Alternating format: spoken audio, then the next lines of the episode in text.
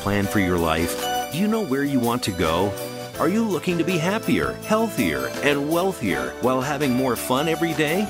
Meet our empowerment architect and goddess gardener, Cynthia Brian, as she engages in energetic exchanges with successperts, bringing you research, innovations, strategies, and techniques to strengthen your life, business, and personal spaces. Be inspired, motivated, encouraged, and empowered.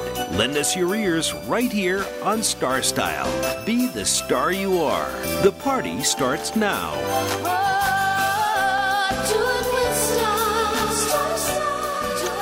Well, welcome, Power Partners. It's Star Style, Be the Star You Are, and I am your host, Cynthia Brian. Always glad to be here with you. We will be continuing our Wednesdays with writers and performers here live on the Voice America Network, giving authors, actors, artists, entertainers who have had their live performances and events canceled due to COVID-19 a platform to shine. And our guest for today, coming up in segment 2, is Kathleen Kalb. She's the author of A Fatal Finale, which is introducing a swashbuckling Gilded Age opera singer. And it's a murder mystery, I think, is probably the way to say it. And it all takes place in the Gilded Age in 1899. Kathleen is actually a New York broadcaster, so it'll be fun talking to her. So make sure that you stay tuned for segment 2 and segment 3, of course. In segment 3, we will talk about Guardians of the Garden Galaxy, because lots of people are afraid of spiders or reptiles or other slippery, slimy, creatures.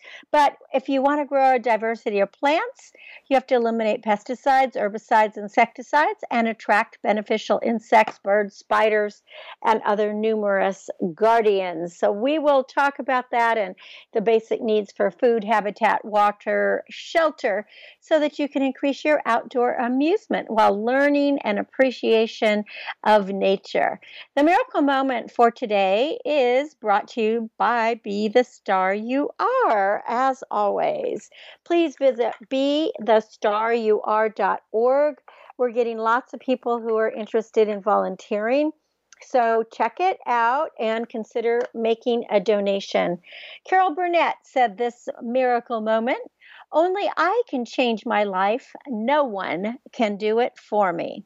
And isn't that the truth? So when we're thinking about what's happening in our lives, remember, we have the key. And if you don't like the way something is going, you have the power to change it or make it different.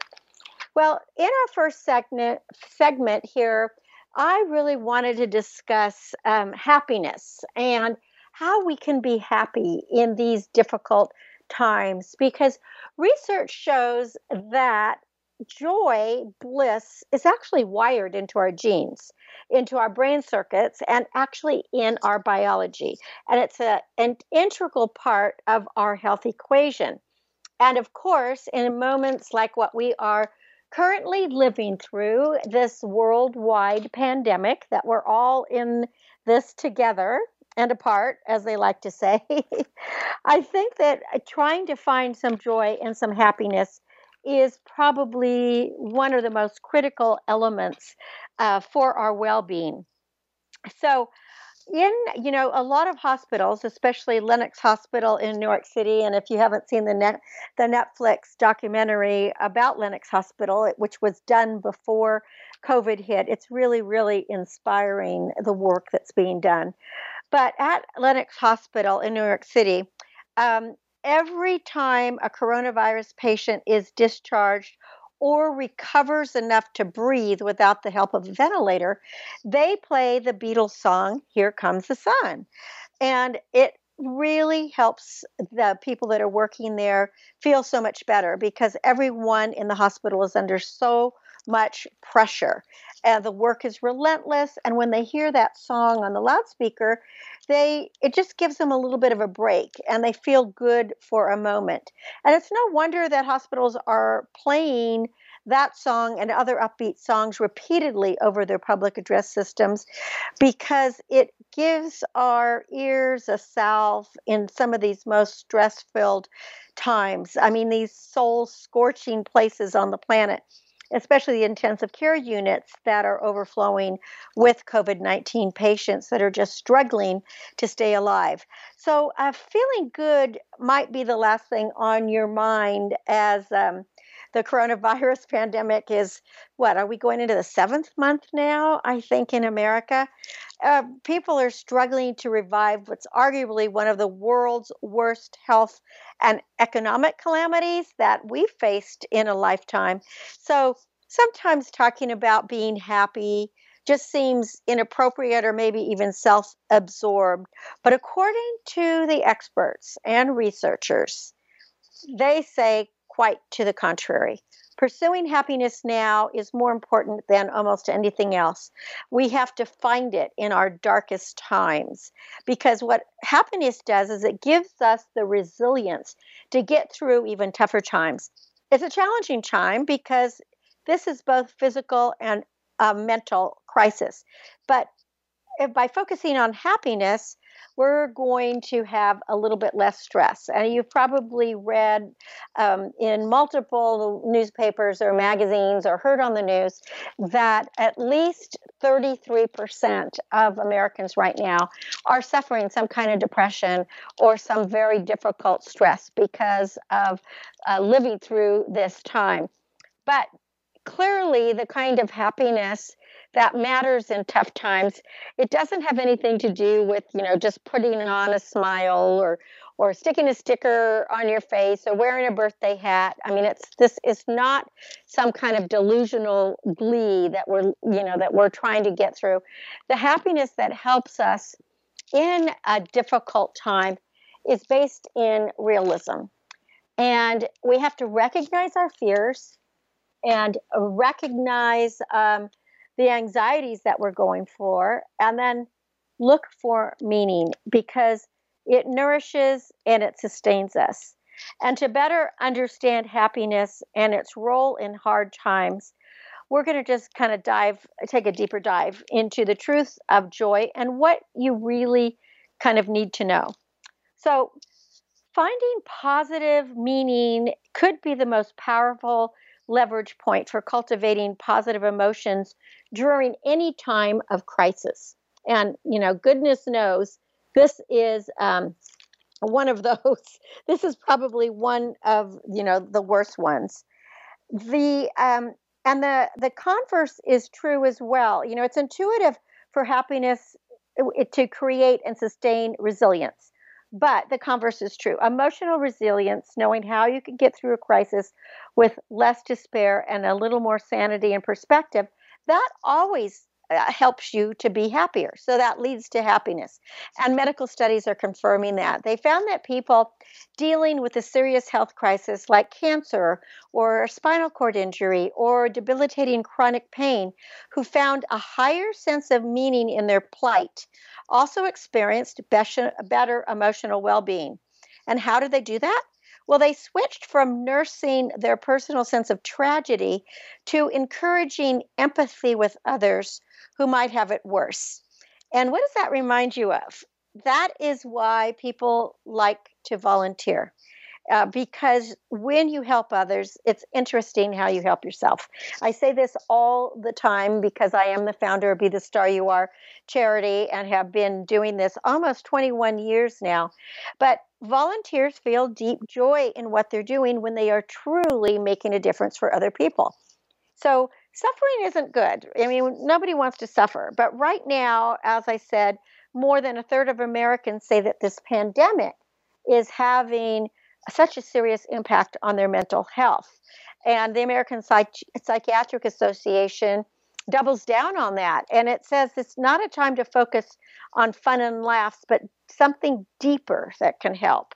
So what we want to really focus on is positivity, which is a mix of realism, hope, and compassion. Now, Holocaust survivor and psychiatrist Viktor Frankl called this tragic optimism. And the good news about it is we can all reach for it. So after a crisis, it's estimated that up to 2/3 of adults actually experience an increase in well-being that the American Psychological Association calls post-traumatic growth. And I like that so much. Instead of post-traumatic stress, it's post-traumatic growth. But getting to those constructive emotional states begins with acknowledging what is bad in your life. You can't just sweep it under the rug. So you can't just, watch movies and have drinks and pretend it's not there. You have to let yourself feel what you're feeling. It's like face the fear, walk through it, and that will help.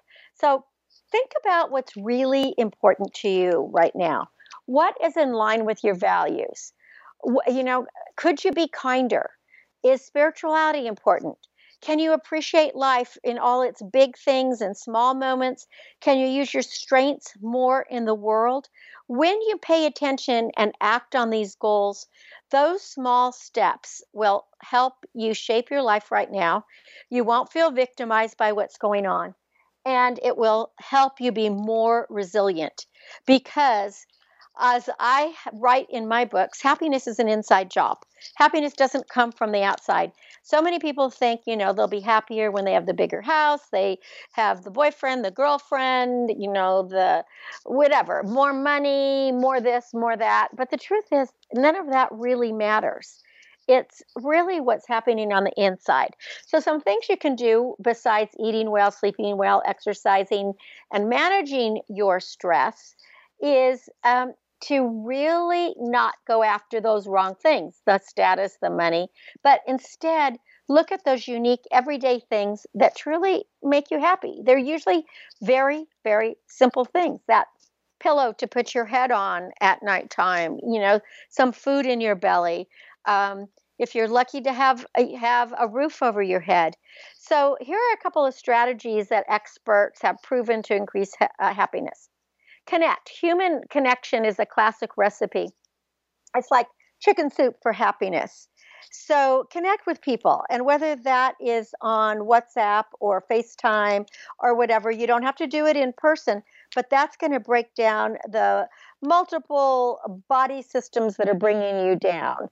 So it's not the number of friends that you have, but it is the quality of friends and relationships. And then, of course, move and breathe. That's the exercise part. Get more oxygen to your brain. And take a moment to savor. Soak in all these wonderful moments. The sunrise, the sunset, the bird song, just the joy of being alive. So when you do that, it will increase your happiness. And as I really like to just do a little short meditation every day because that gives a U-curve in happiness. And every day by saying my gratitude, you can call it a prayer, you can call it a mantra, whatever. I just am grateful for whatever it is that day. Usually it's just waking up.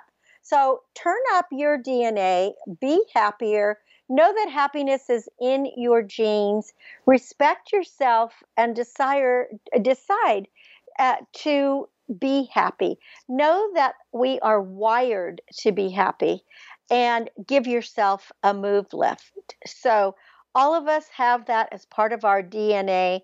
And just remember, here comes the sun. When I come back from break, we'll be talking with Kathleen Marple Kalb. She is the author of A Fatal Finale, an Ella Shane mystery. Don't go away. You're listening to Cynthia Brian. This is Star Style. Be the star you are. We will be back after this break. Be the star you are. Follow us on Twitter for more great ideas at Voice America Empowerment. Are you seeking a dynamo speaker for your meeting, conference, or organization? Internationally recognized keynote speaker and New York Times bestselling author and lifestyle coach Cynthia Brian will bring her energetic expertise, passionate professionalism, and ebullient personality to your event. Hailed as an expert in lifestyle, women's issues, self-help, personal balance, leadership, media, gardening, and interior design topics, Cynthia Brian is a popular empowerment keynote speaker around the world, lecturing to audiences of 100 to 5,000. For rates and bookings, call 925-377-STAR, 925-377-STAR, 925-377-STAR, and visit www.cynthiabryan.com. When you want the best, book Cynthia Brian, www.cynthiabryan.com. This business of show business is calling out to me. Get started acting or modeling with a consultation from media coach extraordinaire Cynthia Brian, who has guided entertainment careers for over 2 decades. Call 925-377-STAR or visit www.cynthiabryan.com. Pick up a copy of her award-winning book, The Business of Show Business, and start living your dreams today. Call 925-377-STAR, 925-377-STAR. Become our friend on Facebook. Post your thoughts about our shows and network on our timeline. Visit Facebook.com/Voice America. It's Power Time on Star Style. Be the star you are with your passion, purpose, and possibility producer, Cynthia Brian. Now, back to the Power Party. This business of show. Well, we have the party starting now. Welcome back to Star Style. Be the star you are. I am Cynthia Brian, and as promised, we have our guest with us, Kathleen Marple Kalb. She is also a weekend morning anchor at 1010 WINS in New York and has been in front of the microphone for a long time. So this is going to be fun, but she has a debut novel, A Fatal Finale, an Ella Shane mystery, which is just the first of many. And it is really, really fun, taking place in 1899, the golden age. Welcome, Kathleen, to Star Style, Be the Star You Are. Thank you so much. It's so nice to be here. I appreciate it. Well, I am really happy to have you on as a fellow broadcaster. Absolutely. This is really, it's going to be fun. And now you're writing fiction. Yes. I mean, that's a huge diversion there. That kind of went, you know, that's not great though. I bet. Well, you know, I'm going to start kind of in the middle, or I'm not sure exactly where I'm starting, but I love the book, by the way. I love the story. I mean, it's romantic, it's sweet, but at the same time, it's elegant and it's very modern, even though it's taking place in 1899. Now, what I wanted to first ask you about, here you are, you know, a weekend anchor, a broadcaster. Normally in the publishing world, that is a signature of having a platform. But you had over 200 rejections over 3 projects. Yes. And you had a family health crisis going on. So what happened with the publishing? Well, platform is nice, but it's not the only thing that matters. And, right. And I'm also don't have a lot. I have not, until I've been a published fiction author, had a lot of social media platform. I'm a news person, and we have a tendency to be very careful about keeping our private lives private because news people attract a certain amount of stuff. Yes, exactly. And so I had less platform than a lot of unpublished people who just get out of college because I didn't have social media accounts or anything. But the real issue was that I was writing about things that were not as interesting or as marketable as what ended up becoming the Ella Shane book.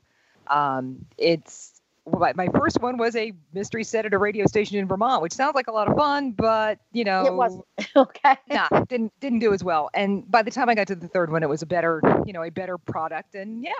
So what encouraged you to start writing fiction, but based on historical, you know, events or places or people, something like that? What was that? Basically, it was basically Washington Square. I walked through Washington Square, the area where the book takes place, to get to work at 1010 WINS, and I kept walking through Washington Square and looking at the old townhouses and the park and thinking, wow, it would be nice to go back here and write a story set here.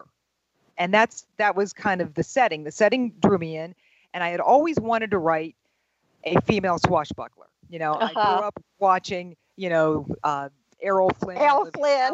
And yeah. And, heaven help us, the Kevin Costner Robin Hood. And there's always these wonderful, competent women like Olivia de Havilland or Mary Elizabeth Mastrantonio who are just standing there going, eek, while the guy does all the swordplay, which never struck me as fair. So those two things kind of cooked together in a little soup. And when my son started kindergarten, I started writing. Well, I think what was so great is your heroine, Ella. I mean, throughout the book, she is fencing and she is practicing with her, her compt, which I love. I love fake that French count. Her, who has he's a friend, a fake French, but that's quite all right. And but she also is playing Romeo. So she, although it's a Romeo and Juliet and it's an opera, she is always playing the male figure wearing the men's pants. So you obviously had to do some research about what was popular back in the Gilded Age, back in the late 1890s. And this was, tell us about that experience. Well, women, this was, now back then, of course, the joke of a glimpse of stocking is something shocking. That's not a joke in 1899. Women, the only time you would ever see anything above a woman's ankle when she was getting out of a carriage was on the beach. And even then you'd see her stockings, not her ankles. So really, the only legitimate, respectable place you might see a woman in pants was the opera house. And so there's this whole Ella's a very hot thing because, wow, we can go see a woman in pants. It's so cool. So that was like the fun thing. Yeah, that was for certain. And Ella actually says this, I think, in the first on the first page. There are some people, men, who like the thought of coming and seeing a woman in pants. And so that was definitely a thing, that this was one of the few respectable places you could see a woman in pants. But of course, that also cuts the other way because Ella's trying very hard to be taken as a respectable lady, and she's a respectable lady who does her job in pants. Right. Well, and let's talk about respectable. First of all, she is an orphan. She is from a very poor part of New York. She and her cousin Tommy, they grew up, I mean, her mother died of typhoid, and they were really poor. She's half Jewish, she's Irish, and so she's trying to celebrate everything, and yet she becomes this very powerful, famed diva. And what I loved about her, Kathleen, is how elegant she always carried herself. She was always very kind, despite these snobby society ladies who constantly wanted to put her down, and let her know where she stood in her place, right? Right. So what I found so fascinating in your novel, A Fatal Finale, was how very current it is, because you're talking about things that are happening today, like anorexia or bulimia. At least it seemed that that's what you were alluding to. Right. The girl who dies Juliet, whose real name was Frances, right? Right. She played Juliet, but it sounds like that was a condition that she might have been suffering from. Yes, and people did have eating disorders back then. They didn't call them by the names that we call them, but one of Queen Victoria's daughters actually was known to be an anorexic. She had a serious eating disorder. She had a problem with anorexia, and there were various we didn't call them by the names that we call them now, but there were people who had food issues back then. Well, the other thing is, in talking about respectable, when the Duke, shows up, the whole idea is that how she wouldn't be good enough. Ella wouldn't be good enough for the Duke because he's got titles and he's a Your Grace, and she's, even though she's a diva, she's from nowhere. And I thought that was so wonderful because there was one passage in your book where she says something to the fact of, well, it's not 1999, it's 1899. Oh, yes. And so was there such a difference of a class? Oh, absolutely. In those days? Very much so. There were a lot of, there was, there was still very much the classist thing. Even as late as 1899, there would be some question as to whether a woman who sang for a living would be a lady, would be a good woman, as they would have put it. Because they could have been considered prostitutes, because obviously she had nonstop men admirers who just wanted to like set her up in an apartment or something, yes. Right? Yes. Grover Duquesne, Captain of Industry. Yes, Captain of, oh my gosh, every time he came. Oh, I just got shudders because he seemed so creepy and oily and. Oh, he's coming back in the next one. He's, oh, he's good. Around. We get to keep him. So yeah. Oh, good. Oh, good. Oh, yeah. He was. I mean, he just never gave up. He never gave up. But you know, with that being said, because you said that's the way they thought then.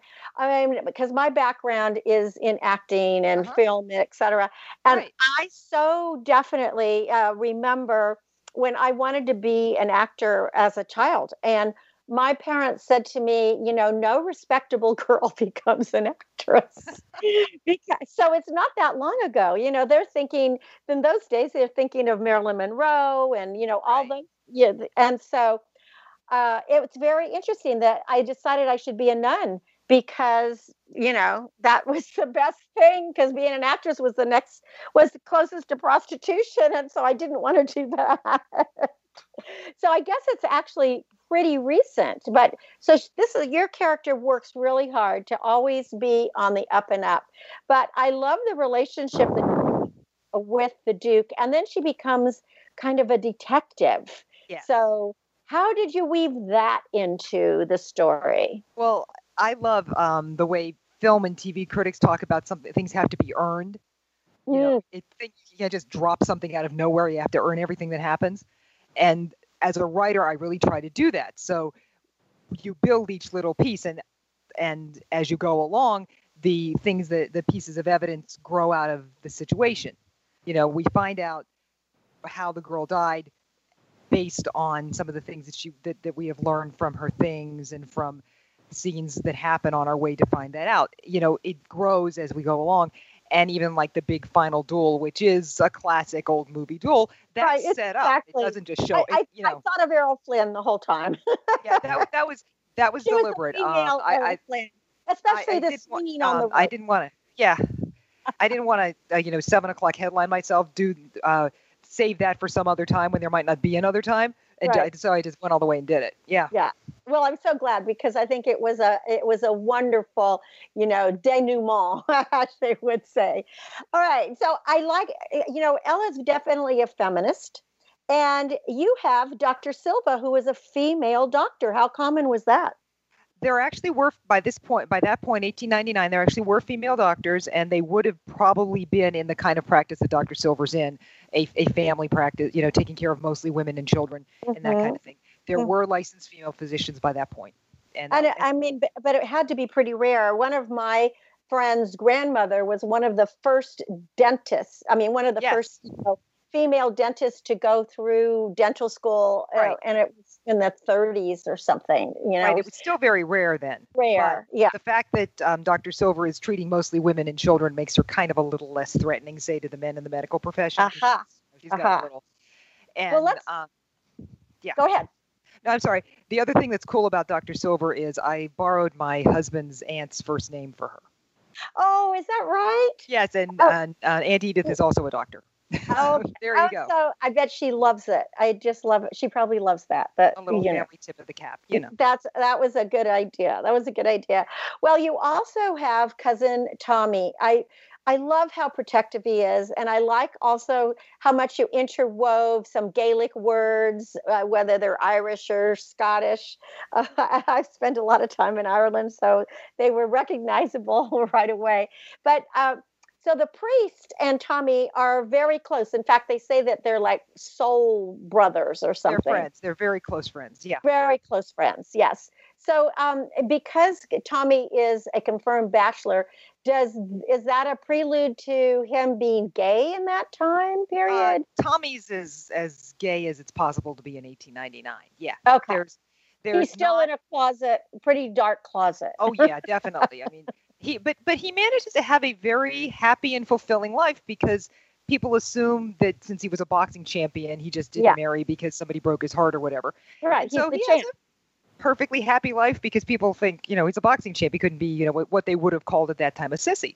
So. Right. And he's also large and, you know, very powerful. Yeah. So he actually scares people. Oh yeah, he does until you realize that he's just a pussycat. And it's probably important to note here that the Father Michael and Tommy relationship is just a friendship. They're very close friends, but that's all. They're very close friends. Yeah. Mm-hmm. There's no implication of anything else there. Yeah. No, you don't read that into the story. In fact, the reality is you don't really read that Tommy could be homosexual really either, because it's not like he's after anybody. He really just cares about his cousin and wants to protect her. And of course he loves the theater, right? Yeah. He does, and books and books. You know, and one of my favorite scenes is when all of them, Tommy and Father Michael and Ella and the Duke, are sitting around the dinner table talking about Abraham Lincoln, because it's in the period, but you can tell that all of these people really read and really think about what they read. Right. Yes. Right. And they can have a very intelligent conversation, which is. You know, which is is interesting too. Now, what about the cook? I wish I had her as a cook. I don't have a cook. But right.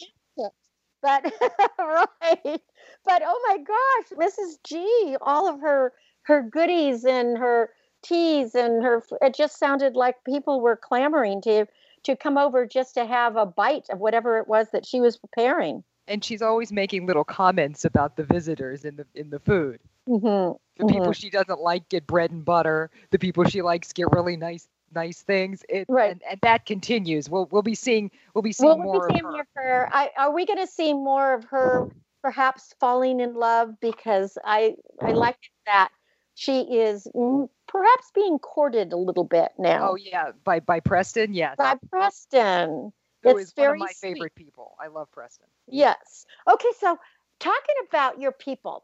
Tell us how you go ahead and decipher how your characters. Are you the kind of writer that puts together an outline, or do the characters just show up and then you go, oh, he's interesting or she's interesting, and you know you keep going?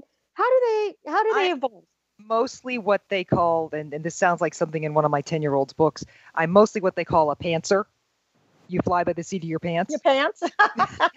I start with the beginning and the end, and then I work my way in. And somewhere around a third to a half of the way there, I write an outline, because then I know how I'm going to get there.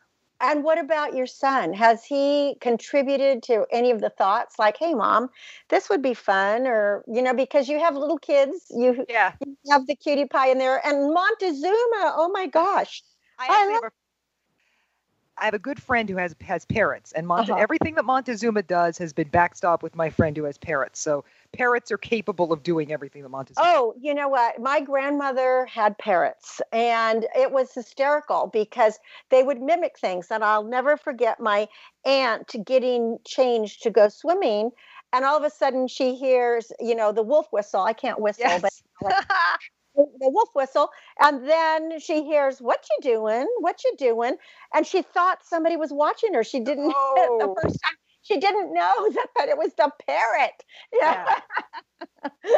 So I thought it was so fun, because I do think during that time period, and maybe the first 30-40 years in that time period, parrots were really popular. Right He would have been very exotic at that point. Yeah, they were an exotic creature, but they learn so quickly. Yes. So you actually took this from a friend. That is really was fascinating. Absolutely. If I want Montezuma, whenever I'm thinking about having him do something, I run it past my friend, because you know he has two of them, and they so you know. And do they say love the birdie? Yeah, they say other things, but they all have their thing that announces themselves. Yeah. And I just pick it up. Okay, well, we don't have a lot of time, but I want you to talk about, so you're a weekend anchor, you're a mom, and now you're a writer and a published author, and you're going to be doing more in this series. So how are you juggling it all? Pretty much the same way we do everything, you know, these days you just show up and do it, right? Being a fourth grade assistant teacher this last 6 months has been interesting, but yes, you know, how is that going? Are you still anchoring on the weekends? Oh yeah, and we're doing work from home. Thank home. Heavens. They've been like everybody. Yeah, like everybody else, they've been very, very kind to set us up with work from home, and the technology has been very good. And I've been lucky. I've been able to be at home. Isn't it? And it's kind of wonderful, except for when you have youngsters that you do have to do the online schooling at the same time. But how are you coping? Not bad. I mean, there's probably more screen time than there should be. I think every parent will tell you that. You know what? Every parent says that exact thing. But you know what? Who cares? Yeah, you know, we're all going to get through this in the end, and that's what really matters. That we're all here to figure it out later. Absolutely. That's all that matters. All right. So what's next? What's the next one in A Fatal Finale? I'm hoping that she's going to end up in London and going to be called on by the Duke. Actually, the next one doesn't take place in London. It takes place in New York during the premiere of their next opera. Really?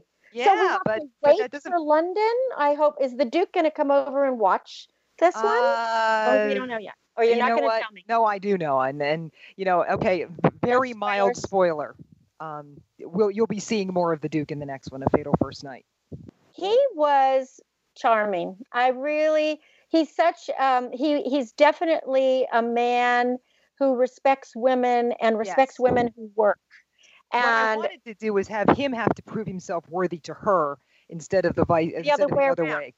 And that's what I think you really accomplished that, because he is constantly... the things that he says, she keeps saying, well, he is a kind of a good man, you know, but we always hear that the men are after other things, but he never comes across that way. So whatever it is you're doing, you're getting it exactly the way you want it, I think. Thanks. Well, it's been wonderful. Thank you so much. Well, it's just a fun book. The book is called A Fatal Finale, an Ella Shane mystery. This is part of a series. As you just heard, the next one's going to take place in New York when they put on their next performance of the opera. And then hopefully we'll go to London, maybe? Because that was the next stop, right? Wasn't it San Francisco, New York, London? Well, I don't want to give away too much, but we spend a lot of time in New York because New York is a character in the book. Uh-huh. Well, and you do eventually get to London. And you are working in New York, well, you know, right now, or via Connecticut or whatever. Right. Exactly. Right. So New York is in a very important place. Well, let's give out Kathleen's website. It's Kathleen Marple Kalb, and Kathleen, Kathleen MarpleKalb.com. Of course, you can just look up the book, A Fatal Finale, anywhere that books are sold. She's available on Instagram, Twitter, and Facebook. And this is just a lovely romp through the entertainment industry as it was in the Gilded Age. And so I really recommend it. I think people will really enjoy this book. I know I did, Kathleen, and I'm so glad. Enjoyed it. That's the whole point. It's supposed to be a good ride. That we connected, because it's been really fun. And I'm so glad that you put the whole swashbuckling element into it, because you know what? That was one of the first things I did when I got to UCLA is I took fencing. Yes. Women who take acting often have to take stage fencing, and I thought that was a lot of fun. So yeah. I thought it was, I just loved it. That's part of what we have to do, you know. You have to, but it's also very empowering. Yes, it's so enjoyable, and you walk out of there and you feel strong, and you feel equal, you know. So I think that was such a great choice. Well, again, the book, A Fatal Finale. Kathleen, it's been a joy. KathleenMarpleKalb.com. Find the book wherever you hunt for books online these days, of course, or go to Facebook, Twitter, or Instagram, A Fatal Finale. Thank you, Kathleen, for gracing us here. Thank you. Now be the star you are. Thank you. This has been wonderful. Best of success, and I can't wait to read your next one. Thank you. You're listening to Cynthia Brian. This is Star Style, Be the Star You Are. We'll be back in a bit. We're going to go into the garden, and we're going to find guardians of the garden galaxy. Stay with me. More to come. Be the star you are. The star you are.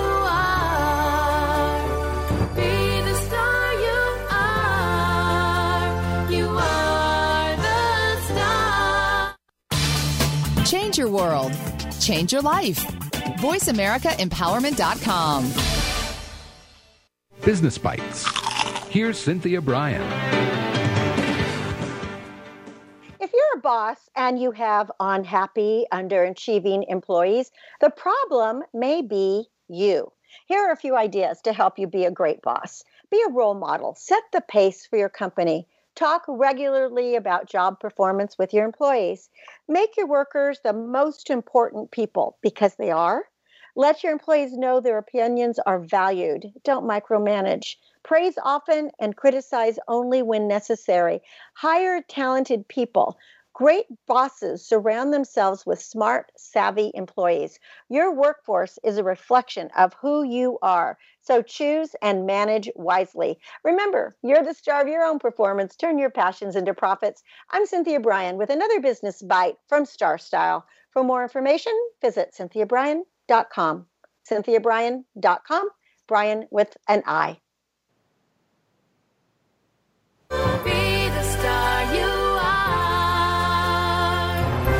Star you are. The annual cost of illiteracy to American taxpayers is over $225 billion.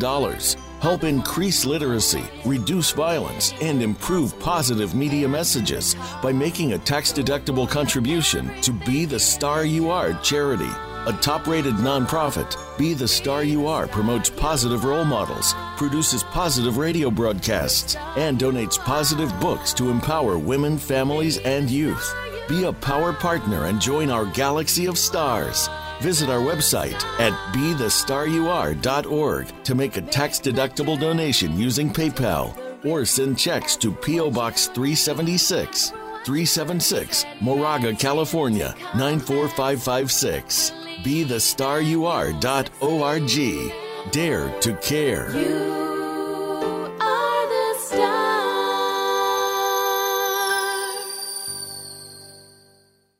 Follow us on Twitter for more great ideas at Voice America Empowerment. It's power time on Star Style. Be the star you are. With your passion, purpose, and possibility producer, Cynthia Brian. Now, back to the Power Party. This business of show. Power Party is back. I'm Cynthia Brian. This is Star Style, Be the Star You Are, where you're coming live on the Voice America Network. I really enjoyed A Fatal Finale. It was such a great escape from all the craziness that's going on in this world, and a look back at 1899. So pick up a copy. I think you'll have fun. Well, William Shakespeare said, "Nature teaches beasts to know their friends." And the gray turtle dove darted from my mulberry tree to the wooden nest box and then back again. And thinking there must be eggs, I grabbed my camera, just to discover there was a baby dove nestled in a hollowed nest, and the mother bird was standing there proudly. And the sounds of that gentle cooing surrounded this bucolic scene. And I felt so blessed that these birds have chosen my garden in which to settle. So it made me think about a healthy garden. If you want a healthy, glorious summer garden, you have to invite the beneficial insects, the arachnids, the birds, the amphibians, the reptiles. They have to call your landscape home.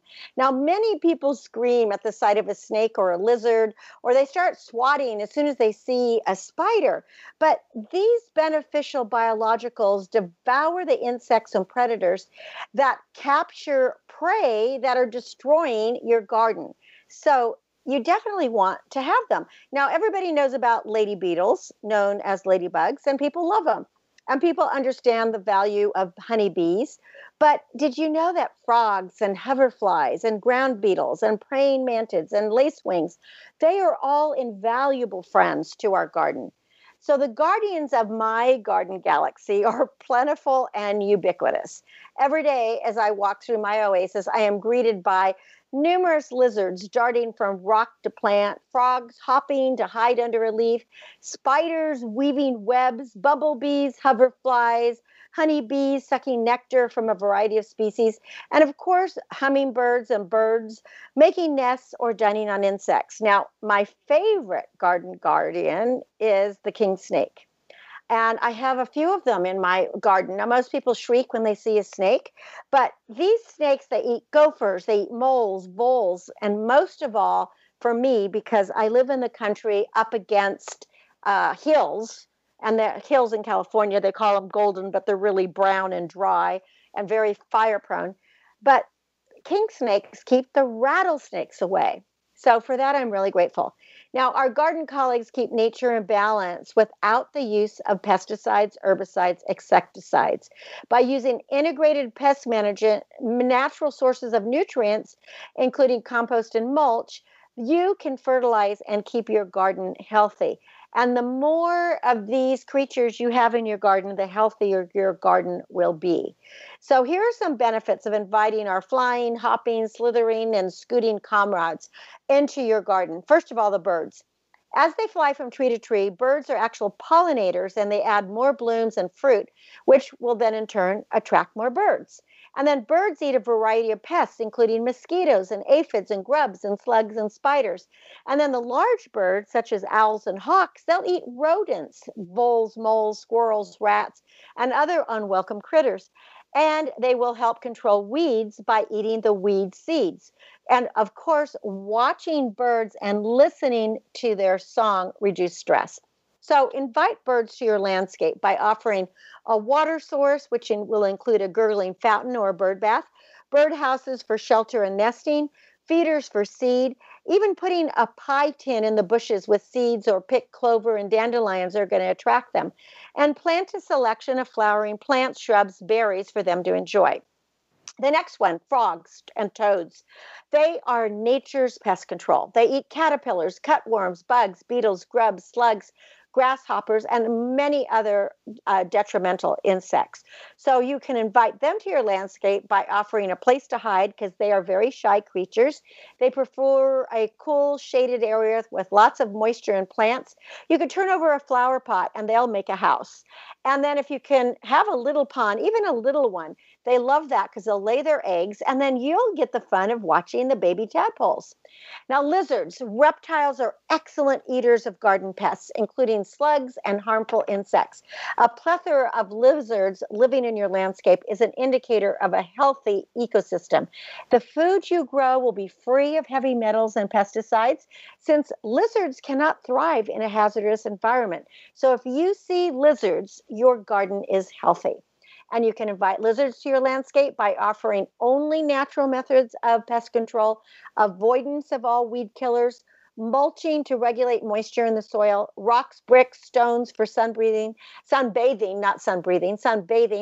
and a saucer or small container with water for drinking. Now, snakes. Garter snakes and king snakes are especially beneficial because they eat insects and rodents. Now, one snake can devour an entire rat family in 2 weeks. Kin snakes also kill rattlesnakes and keep them away. And you want to make sure that you know the good snakes from the poisonous ones, because in different parts of the country, there are different kinds of poisonous snakes. And you want to make sure that you're not, you don't want a copperhead.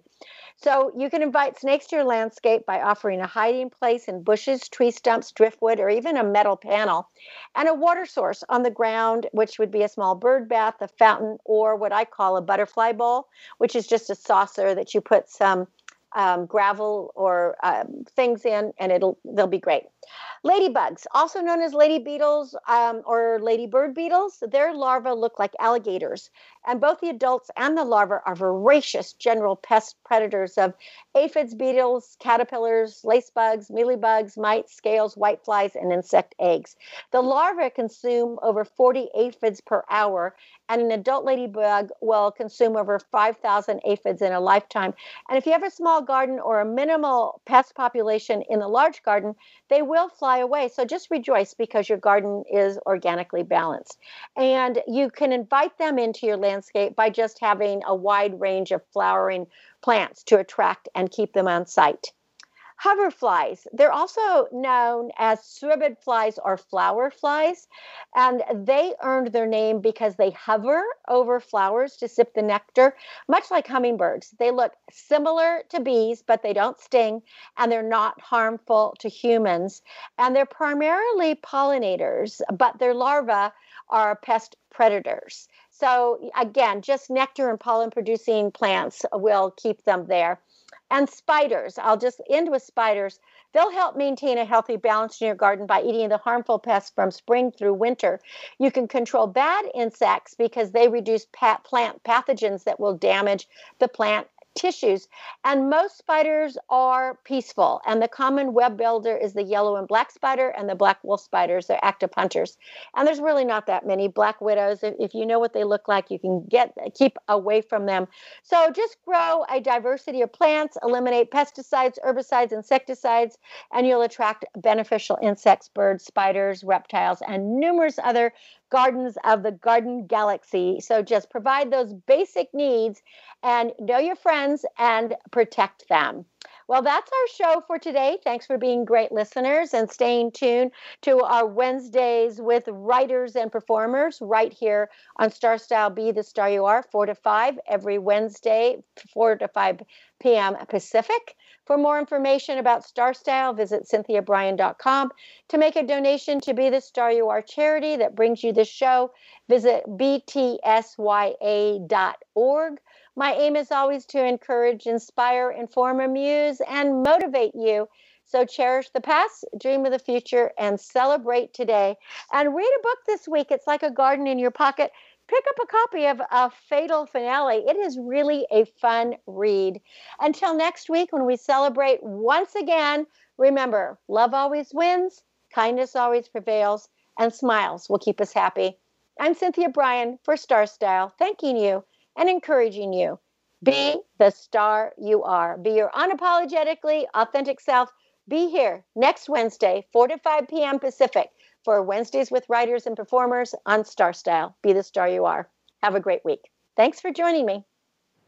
Be the star you are. The star you are. Be the star you are. You are. It's been a pleasure bringing you our life-changing program, Star Style, Be the Star You Are. We have you on our radar, as it's our goal to inspire, inform, entertain, and motivate you to be the star you were born to be. For more information, visit StarStyleRadio.com. And to make a donation to the charity, go to BeTheStarYouAre.org. Ignite the flame that burns brightly within. Take charge of your life and coach yourself to success with our dynamic host and empowerment architect, Cynthia Brian, every Wednesday at 4 p.m. Pacific Time, 7 p.m. Eastern Time, right here on the Voice America Empowerment Channel for another serving of champagne for the spirit and a power boost to live with Star Style. Until we celebrate together next week, be the star you are. Keep caring, keep star.